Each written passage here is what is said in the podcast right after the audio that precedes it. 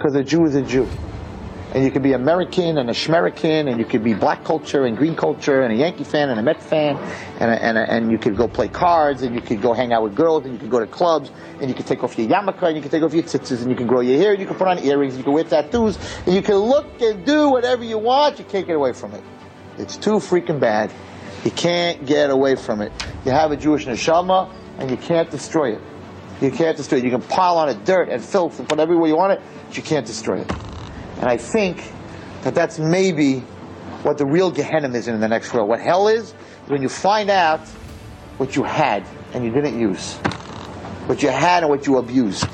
I think, I think that's maybe the biggest part of Gehenna, is that realization at the end of life, when you come to the next world, the wasted time and the waste of this special thing Hashem blew from Himself on Neshama into you.